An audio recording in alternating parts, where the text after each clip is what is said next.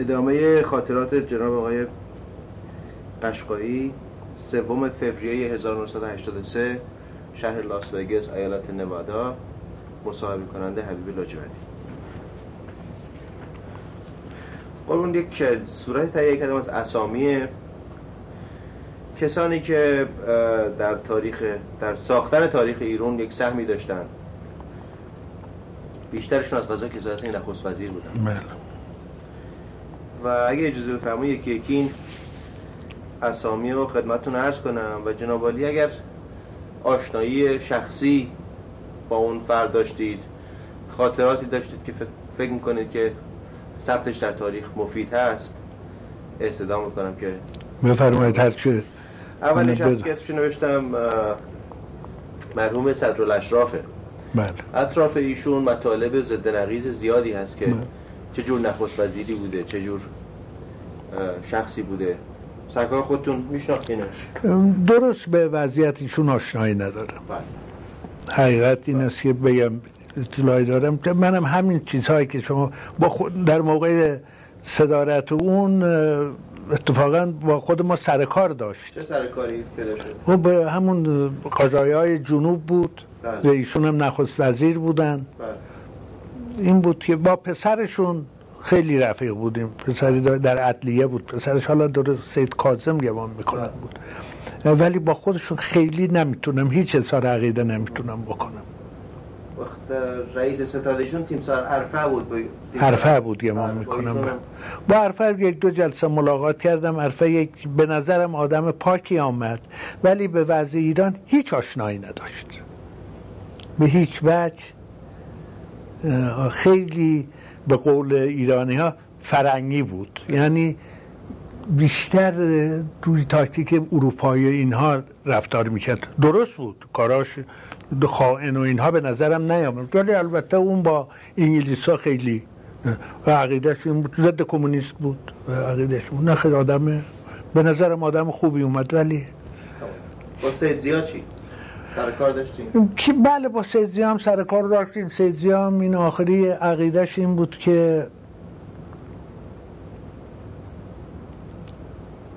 باید ضد کمونیست رفتار کرد. و با به هم خیلی وقتی در مذاکره و اینها تند حرف می‌زد. به شما بله به شما چه و این کار مملکت است فلان اینها. ولی خب با اونها مناسباتش بهتر بود خوب بود. بله. یه حالت عجیبی بوده. از یه ور صحبت از این است که استاد سید زیا خیلی با اونها نزدیک بوده. از یه ور دیگه اونها مثل اینکه می‌خواستن در حداقل نظر عموم اظهار عدم آشنایی روش بکنن. بله. غالبا انگلیس ها اینطور هستن با اشخاص که خیلی نزدیکند نمی‌خوان چون می‌دونن انظار با افکار اونها با سیاست انگلیس ایرانی بده. به طور کلی ملت ایران با سیاست انگلیس با خود انگلیس مخالفه. نمی‌خواستن کسی که ممکن بود از وجودش استفاده کنن. در انظار خیلی منتصب به انگلیس ها باشه. در خلاف شاید امریکایی ها برخلاف امریکا. امریکایی ها هیچ نمی‌فهمن.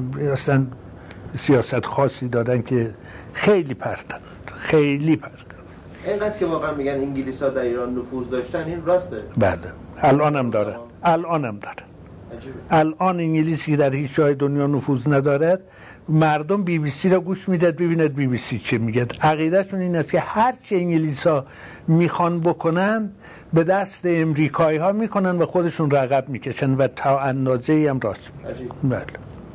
یعنی هر کار مخصوصا بعدی باشد خودشون رقب می‌کشن. تو دهن یک روزنامه نویس یا یک مخبر امریکایی مینازن اون تو روزنامه می نویسد اون پخش می... دیگه روی اون سیاست امریکا پیش میره یعنی عقیده انگلیس به وسیله اونها گفته می‌شد ولی خود انگلیس هیچ خبر ندارد.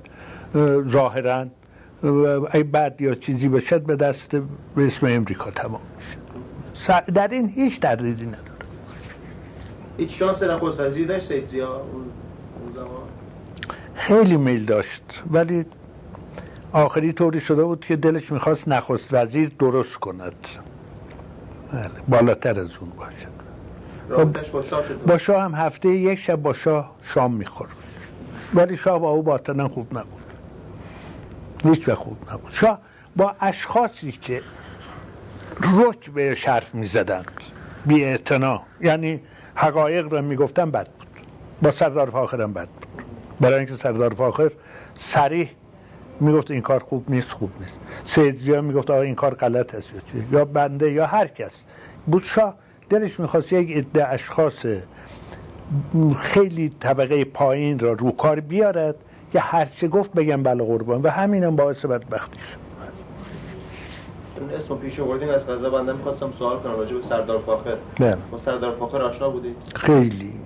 خیلی رفیق بودیم دوست بودیم تا آخرین دقیقه هم دوست راجع به ایشون خیلی کم در تاریخ چیزی نوشته شده. اولا سردار فاخر در قضایای جنگ با انگلیس و اینها به قدریش تند بود که جنرال ساکس در تاریخش می‌نویسد دموکرات سرخ تا این اندازه‌تون جنگ اول. بعد در شیراز بود خواستن بگیرنش فرار کرد رفت اینها. آزادی خواه بوده؟ خیلی. باش بله. از پدر خانم سردار فاخر محذب دوله. اون که از آزادی های درجه یک و رئیس انجمن ملی در مشروطیت رئیس انجمن ملی بود. و اینها زد بعد از اون که سردار فاخر رفت تهران و نشست دید که تمام کارها به دست انگلیسا میگردد. رضا شاه رو آوردن هر کاری می‌خواد بکنه. این بود که دیگه در اونجا ملاحظه کاری می‌کرد. ولی در صحبت و اینها بیپروا بود. دادن زیر باره. چیز نمی‌رفت. چیزی که به نظرش میومد شاه میگو به شاه هم یک دو دفعه گفت یه امین آخری. شما قدرت براتون خوب نیست. شما باید قدرتون طوری باشد که مردم شما را بخوان نه اون که شما قدرت با قدرت نمایش. از یه حرفم خوشش نیومد. نه خیر با سردار فاخر باطنا خیلی بد بود. خیلی بد بود. بله ولی ظاهرا رئیس مجلس بود و چه و اینها مجبور بود بهش بسید بعدم که سنا پیش اومد سردار فاخر خواست رئیس سنا گفت سناتور بشد ولی رئیس سنا نشد نگذاشت. بله. بله. مجلس چجور اداره می‌کرد سردار؟ خوب بود. نسبتا خوب بود. خوب اداره می‌کرد. یک روزم در مجلس یک حرفی زد خیلی یکی از وکلا یک حرفایی زد. سردار فاخر ملتفت نبود که میکروفون دم گفت مرتیه چرا اینقدر مزخرف میگرد خنده بله. مثل اینکه نقش مجلس اون زمان فرق داشته با این اواخر. بله. حتی خوب نظرم هست که مرحوم دکتر مصدق به خود من فرمود که فردا سردار فاخر را مراقب باش. اون خیلی هر کاری بخواد بکند می‌تونه. نه خیلی خوب خیلی خوب بود. و خب ما دوست خیلی دوست بودیم. فامیلا هم دوست بودیم شخصا هم دوست بودیم. ممکن است ولی خیر. من حقایق رو میگم برای من فرقی نمی‌کنه. شما اگر اشتباه نکنم در دوره هشتم زبان رضا وکیل مجلس بودین بعد هشتم هفتم بعد نه و پدرم هر دو با هم وکیل بوده آیا می‌تونیم مثلا مقایسه کنین اوضاع احوال مجلس اون زمان و با زمانی که مثلا سردار فاخر خب در اون زمان هرچه رضا شاه می‌خواست صد درصد اون بود. ولی رضا شاه خیلی رعایت می‌کرد که از وقتی که ما را توقیف کردن تا از مجلس تصویب نشد ما را نبردن به محبس. یعنی شما را نماینده مجلس بودیم نماینده مجلس بودیم تو منزل توقیف کردن. بعد بردن مجلس رأی بگیرن که آیا. رأی که گرفتن مرحوم سردار و بندر هر دو رو گفتن. اما سلطنه فاطمی گفت دو نفر نمی‌شد باید تفکیک بشد مرحوم سردار یک عده رأی دادن که خیر از وکالت بیفتد یک عده رأی نداد. ولی بنده را هم امام سلطنه فاطمی گفت هم سردار فاخر. گفت از این عده صد نفر هشتاد 90 نفر که بودن دو نفر یا سه نفر رأی دادن ما بقیه رأی ندادن. ولی چیز رئیس مجلس اون وقت مرحوم دادگر بود. خب چاره نداشت. گفت تصویب شد. بله. پس حفظ ظاهره می‌کردن خیلی. رضا شاه مخصوصا خیلی رعایت در این می‌کرد که قانون رو وارد کنه. برعکس پسرش که می‌خواست همه چیز رو بگد من میگم او می‌خواست بکند ولی از راه قانون. ولی پسرش نه. من رضا شاه. بله در این زمینه مقایسه رفتار پدر و پسر در مورد مجلس اگر مطالعه بفرمایید. همین کس کردم دیگه بالاتر از این نمی‌شد که رضا شاه هر کاری می‌خواست می‌کرد ولی اول راه قانونیش رو پیش می‌کشید و می‌کرد. ولی پسرش می‌خواست بگد من امر کردم من فرمودم مجلس در اراده. حتی بهش من گفتم آقا ببینید در موقعی که قوام سلطنه رفت به مجلس صحبت بود گفت هما را که می‌شناسید. سردار فاخر صحبت بود. بله. مثل دادگر مجبور بود میکشتنش. هیچ بروبرکت نداشت اگر غیر از او که رضا شاه می‌گفت مثل این که ارباب که خسرو رو چجور کشتن؟ مورا می‌گفت. لابد بود بگید مجلس تصویب کرد. این مال رضا شاه. ولی ظاهر را می‌خواست قانونی بکنه. ولی در دوره که سردار فاخر رئیس مجلس شد و شروع شد دیگه شاه فعلی یعنی ممرزا شاه قدرتی نداشت و سردار فاخر بیشتر رعایت قانون رو می‌کرد. یعنی خیلی فرق داشت با زمان خب، داد یه هستن میگن که اصلا ایرونی ها لیاقت مجلس و اینجور کارا رو ندارن و اصلا نمی‌تونن خودشون اداره کنن. چطور و این جوان هایی هم که به اصطلاح 20 سال اخیر دیدن و مجلسی نبوده این حرفا رو می‌زنن که در ایران دموکراسی و این چیزا نمیشه و بایستی یک فرد قلدری مملکت اداره یک چیز هست. در ایران من عقیده این است الان اگر یک فردی بیاد باید یک دو سال این چیزها را چون مردم یک حال عجیبی دارن دو دستگی عجیبی آخوندان ناختن که کشتار کشتار عجیبی فکر می‌کنم بشد یعنی همسایه همسایه را برادر خواهر خواهر برادر آخوندان یک افتضاحی کرد. او را کاری ندارم. ولی من عقیدم این است که یک نفر بیاد خوب که صاف کرد و چیز کرد قانون پیش بکشد و مصدق این کار داشت می‌کرد. مصدق این کار را می‌کرد که کار از مجرای قانون بیفتد به جریان کم کم پیش برد. و الا ایران هیچ وقت حد وقف نداشته. یا دیکتاتوری به تمام معنا بوده یا وقتی هم که آزادی بوده دیگه در برای مردم خواهر میگذاشتن نه مادر میگذاشتن نه ناموس. هر کس هرچه در روزنامه هرچه دلش بخواد بنویسد و فوش بدد این است که در ایران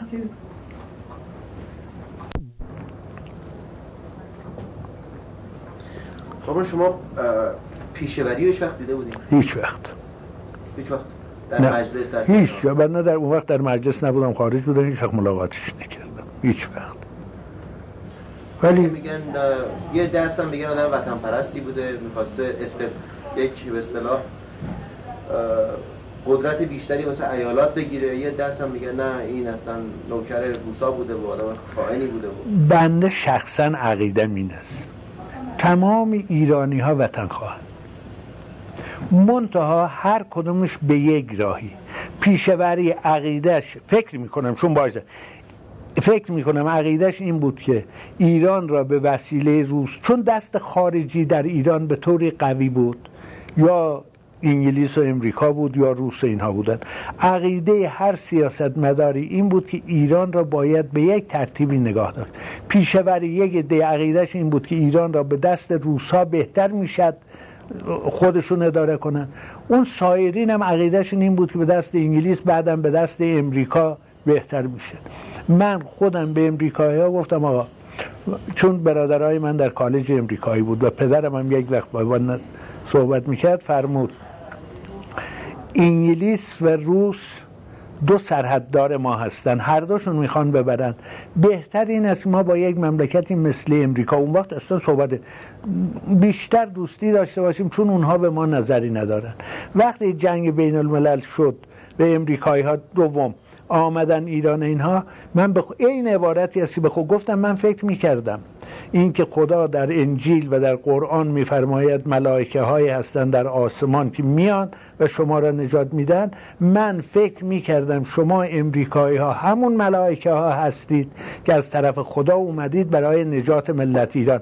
نمی‌دونستم شما بدترین بلای جان ایران شما هستید. به خودشون یک دفعه نگفتم صد دفعه گفتم. بله. حالا من عقیدم این است. پیشوری فکر می‌کرده از طریق کمونیسم یا از طریق روس اینها. ولی این را بهتون ارسونم اگر ایران یک روزی کمونیست بشد کمونیستی خواهد شد که نه لنین نه استالین هیچ کس در خواب نه. یک کمونیست مخصوصی می‌شد که خود ایرانی ها درستش می‌کنن که در هیچ کتابی در هیچ تاریخی. اگر خب در اون زمان فکر نکرده بودن که اون که حالا دست بالا کرده در آذربایجان رو می‌خواد برای اونجا یه استقلالی درست بکنه خود مختاری بگیره شما هم مثلا در ایل قشقای این کارو بکنید نه. نه. بله. اون می‌خواست به عنوان آذربایجان کم کم دست بیارد همه ایران بگیرد. اون به این فکر که فقط آذربایجان استقلال دارد نه. می‌خواست به اسم استقلال آذربایجان به تدریج همه جا دست پیدا کند و یک ایران به اصطلاح کمونیستی درست کند. من خودش ندیدم ولی از اشخاصی که می‌رفتن میومدن و طرز فکرش گویا این بوده. بنابراین امکان همکاری نبود بین نه. نه. نه خیر. فقط من خودم فکر می‌کنم که ایران اگر مثل سوئیس امریکا فدرال بشد یعنی یک دولت مستقل مثل همینجا بشد خیلی و اون در اون مذاکره بهتون ارز کردم که وزیر خارجه معاون وزارت خارجه دائمی انگلستان وقتی که آمد گفت می‌خواستم با شما یک دو ساعت صحبت کنم با سفیر صحبت کنید. یکی از حرفهای سفیر این بود که شما که در جنوب قدرت دارید چه یک کاری باید کرد که ایران مثل سوئیس مثل امریکا مثل چیز فدرال یعنی کانتی کانتی هر کدومش خودش انتخاب کند. و به یک دولت مستقل. فکر می‌کنم بد فکری هم نیست. خب در قانون اساسی هم پیش بینی بله. انجمن ایالتی همونه. بله. بله. همون. ولی چه اجرا بله. مرحوم مصدق من بهشون عرض کردم فرمود آقا جان دقت کنید. اینها منظورشون فدرال کردن باقی ایالات اینها منظورشون این است که هر ایالتی مستقل شد مثلا خوزستان خودش فدرال شد بگد نفت مال خودم است به جای دیگه نمیدم. کم کم اینجا را از دست ایران بیرون بیارم مراقب باشید گول اینا را نخورید. اینم حرفی بود که مصدق به من زد. بله. حرفش هم فکر می‌کنم اساسی بود. با قوام سلطنه چه آشنایی داشت؟ ما با قوام سلطنه عرض کردم. با این آقایونی که بودن زعمای قوم ما همه فامیلا دوست قوام سلطنه وقتی شاه سلطنه حاکم فارس شده است پدرش پیشکار قوام شاه سلطنه بود. قوام سلطنه هم جز مصطوفی ها اونجا بود است. اون وقت وقتی یک آستانداری می اومد به یک ایالتی من فارس رز می‌کنم. اون وقت این را دو سه قسمت می‌کردن. یکی اون وقت بهبهان جز فارس بود. بنادر جز فارس. مثلا قسمت کوهگیلو و اون قسمت زیر دست قوام سلطنه بود. پدرم که حاکم بهبهان بود تمام کارها به دست قوام سلطنه بود. پدرم با قوام سلطنه از اون موقع حالا کاری به پدرشون و جدشون ندارم. آشنایی پیدا کرد بعدم که قوام سلطنه نخواست عزیز شد نمی‌دونم چه موقعی بود که پدرم بهش تبریکی گفته اونم جواب بود. بعد از اونم که قوام سلطنه در این دوره آمد روی کار به ما به نظر پدر فرزندی نگاه می‌کرد. یعنی من به قوام سلطنه مثل یک پدری تعظیم می‌کردم. چون بنده معمولا گفتم دو سه نفر بود که تعظیم می‌کردم سه چهار نفر قوام سلطنه بود مصدق سلطنه بود مشیر دوله و معتمن الملک بود و وسوق دوله البته شازده فرمان فرمان اینها یک این چند این آخری که دیگه اونها هم رفته بودن فقط قوام سلطنه بود و مصدق سلطنه. من و, و مقام سلطنت هم از نقطه نظر مقام بله به خودشان چیزی نداشتم. تعظیم خب شما که هر دوی این شخصیت های تاریخی رو خوب میشناختین چه قوام سلطنه مصدق می‌تونید دوتا رو هم مقایسه کنیم از در تاریخ ثبت بشه که این در تاریخ ثبت شده هر دوشون ولی مقایسهشون نشده. نه.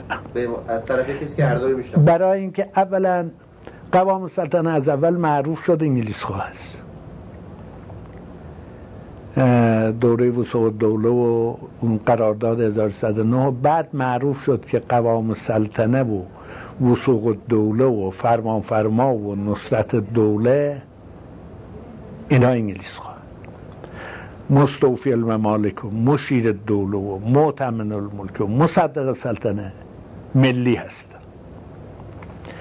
در جنگ بین الملل اول اگر شما به تاریخ دقت کنید وسوق دوله نخست وزیر شد رئیس الوزرا شد. البته به تصویب انگلیس ها یعنی صد درصد. انگلیس ها فشار آوردن سمسار سلطنه بختیاری که یک مرد ایلیاتی لور یک دنه بود میگه قشون انگلیس نباید اینجا باشد او رو برداشتن. وسوق دوله رو گذاشتن. باقی هم سلطنه هم برادر بود اونم در کابینه کاری داشت یا نه حالا نظرم نیست. در اون موقع مصدق سلطنه تبعید شد. مدرسی رفت به غرب. دولتی تشکیل داد به دست نظام سلطنه مافی. حاجی از الممالک اردلان وزیر دارایی شد نمی‌دونم که اینها. مصطفی الممالک وقتی که در همین گیردار خبر آمد که رئیس علی دلواری در تنگستان کشته شده است به دست انگلیسا. مصطفی الممالک در اون موقع در تهران براش مجلس ختم گذاشت. در این مجلس ختم مشیر دوله معتمن الملک و این دسته آمدند. این بود که این دو دسته چیز در بین اینها مصدق سلطنت تندرو بود. مشیر دوله و معتمن الملک محافظه کار بودن مصطفی الممالک علنی ولی خیلی دیرخیز بود. یعنی تون نبود. برای نمونه براتون از می‌کنم وقتی که جنرال ساکس قشون جنوب را تشکیل داد خودش به عنوان یک جنرال می‌خواست جز افسرهای ایرانی در تهران روز سلام حاضر بشه. در اون موقع مشیر دوله وزیر دربار بود. دید جنرال ساکس اومد اینجا که احمد شاه برای سلام ایستاده و صاحب منصب ایستاده. جنرال ساکس هم اگر اومد اینجا دولت ایران ای را به رسمیت شناخته است. چه کار کرد؟ اومد گفت جنرال شما بفرمایید تو اتاق انتظار وقتی که سلام شروع شد بیایید حالا شاکر جنرال ساکس وقتی گذاشت تو اتاق از پشت در قفل کرد و کلید داد به دربان به دربان گفت من بعد از تو مؤاخذه کردم بگو نفهمیدم و اینها. جنرال ساکس نشسته بود یک وقتی سلام زدن. حرکت کردید در بسته. تا قطوق سلام که تمام شد دیدن در می‌زنم اومد گفت آقا در بستن موشه. ای کی چیز بیارید؟ دربان مردی که چرا همچی کردی؟ گفت قربان من نمی‌دونستم که ترسیدم شلوغ در بستم نمی‌دونستم توش آدمه با این ترتیب نگذاشت جنرال ساکس در اونجا حاضر باشه. مقصودم این است که قدرت داشت انگلیس. می‌تونست اینها را آنم بکشه.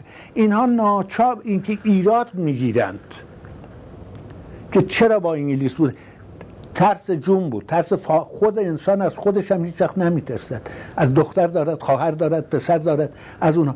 مثلا مشیر دوله با این ترتیب نگذاشت. دوم موقعی که دولت تزاری از بین رفت در جنگ بین الملل دوم و کمونیستا پیش بردن به دولت ایران پیشنهاد کردن که آقا ما با شما حاضریم قرارداد میبندیم قرارداد 1309 فلان لغو دولت ایران مستقل و هر چه طلب داریم میدیم به دولت ایران و شما ما را به رسمیت بشناسید. مشیر دوله خواست تلگراف بکنه تلگرافخانه خارجی دست انگلیس ها بود نگذاشتن آمد از اینجا منشور الملک قنصل قفقاز بود او را خواست. اومد اینجا.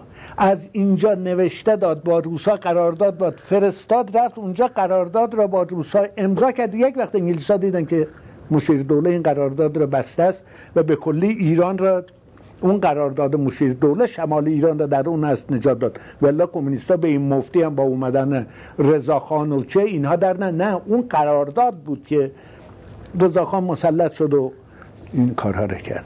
اینها اینجور خدمت می ولی امروز هیچ کسی نمی‌دوند. غالبا هم در تاریخ ها ننوشتن. هرچه نگاه کردم ننوشتن. ولی انصاف نیست. اشخاصی که اینجور فلاکاری می‌کردن اسم اینها نیاد. شما ممنون که واقعا خاطراتون بله این یقین دارم این که بهتون عرض می‌کنم شاید حالا دیگه هیچ کس نمی‌دونه چون کسی از اون زمان نیست. و ادعی هم که مثلا چطور شد من این رو فهمیدم؟ حسین منشور پسر منشور که با بچه های حاجی موین امیر و همایون و رضایین رفیق بود منم با اونا رفیق بودم و می نشستیم. این برای من این قصه رو گفت اینطور شد. بعدم بله شد بله درست. ولی خب قوام سلطنه و مصدق هر دو آدمای وطن پرست. هر دو. صد درصد. همون وسوق دوله در اون روز که می‌گفتن قرارداد می‌خواستن ایران رو بگیرن. چاره ای نداشت. گفت من بذار این قرارداد رو ببندم که به اسم ایران هنوز باقی بمونه. نه اون که بیان رسما بگیرن نصف شی بگیرن نصفمون ببرن. خودش به عقیده من خودش را فدای این کار کرد. نصرت دوله اینها می‌دونستن که تا انگلیس ها نخوان در ایران هیچ کاری نمی‌شد. نصرت دوله می‌زد که خودش شاه بشد. فرمان فرما یک پسرش را فرستاد در روسیه تحصیل کرد. یک پسرش را فرستاد در آلمان تحصیل کرد. یک پسرش را فرستاد در روسیه در انگلستان تحصیل کرد. برای اینکه همه جا را داشته باشه چاره هم نداشت. مصطفی الممالک اعتنایی نداشت.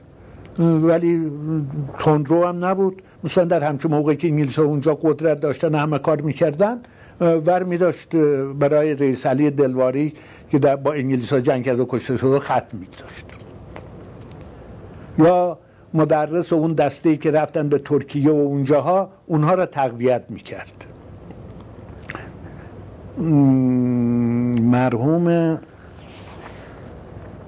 برادر بزرگ سردار فاخر عجیب. مشار دوله.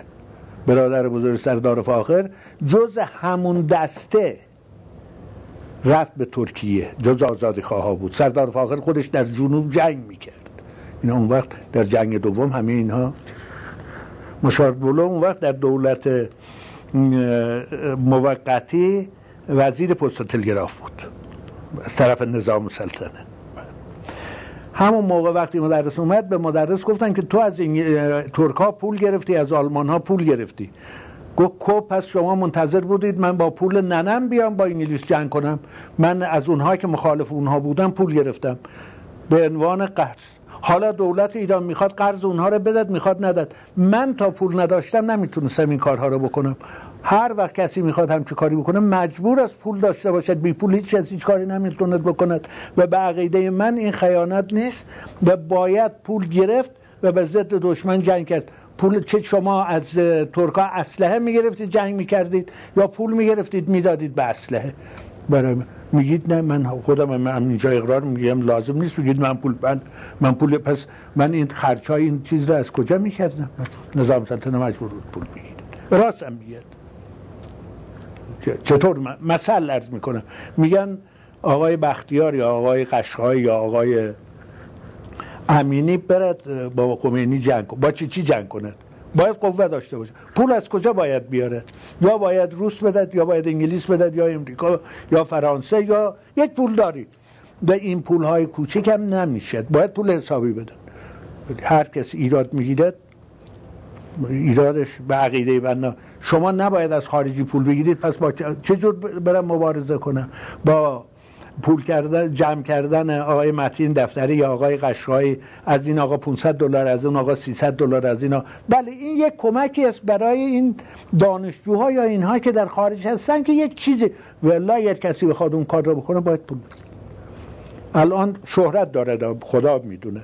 میگن مجاهدین خلق 20 میلیون و 40 میلیون دلار از عراقی ها گرفته این چاره ندارد. برای حفظ اون اشخاص که اونجا دارد باید یا از عراقی یا پول بگیره. ولی مجاهدین خلق دزدی بکند راهزنی از کجا بکند؟ و یگانه گروهی که در ایران جدا کار می‌کنن مجاهدین خلق. اینا واقعا کار می‌کنن. قشونی ها به عقیده من یک دی از اشرف پول می‌گیرن. شاه که همش گریه می‌کند این شاه سوم رضای دوم. که من گدایی می‌کنم من پول ندارم من چه بله. و شنیدم من اینها مسموعاته. حتی ملکه مادرش فره گفته است من نمی‌تونم کلفت بیارم هر روز مجبورم هفته سه دفعه بیام خودم باید کار کنم برای اینکه من نون ندارم بخورم. خب آقا همه می‌دونن تو چند صد سری جواهر داری این بنی شهرتی که اون وقت بود. یک سریشه بفروشی برای هفت جدت بسه. عوض اینکه امروز بخوام پیش بیان پول خرج کنن همش گریه می‌کنن. ولی اشرف شنیدن پول می‌داد. چون به منم لطفی ندارن فوش میدن نمی‌دونم ولی شنیدم پول این داستان مشیر دوله بوده مصدق سلطنت تند رو همون وقتم هم در مجلس ضد رضاخان از این آزادی خواه البته معتمد الملک در من گفت ببندید و الان استیزاه می‌کنم. شنیدید البته اون مصدق سلطنه ایستاد و گفت که رضاخان دوتا نمی‌شد. اگر بخواد رئیس بشد اختیار ندارد. شاه بشد. باید رئیس الوزراء بمونه تا بخواد به مملکت خیانت خدمت کنه. ولی غیر از این باشه. همونجا تو بود. مصدق سلطنه بی بود. و واقعا هم علاقه من بود که به ایران علاقه من بود در همشون علاقه من بودم و هیچ یکی از اینها رو نمی‌تونم بگم علاقه من. مثلا نصرت دوله می‌خواست شاه باشد ولی به ایران خیانت کنه.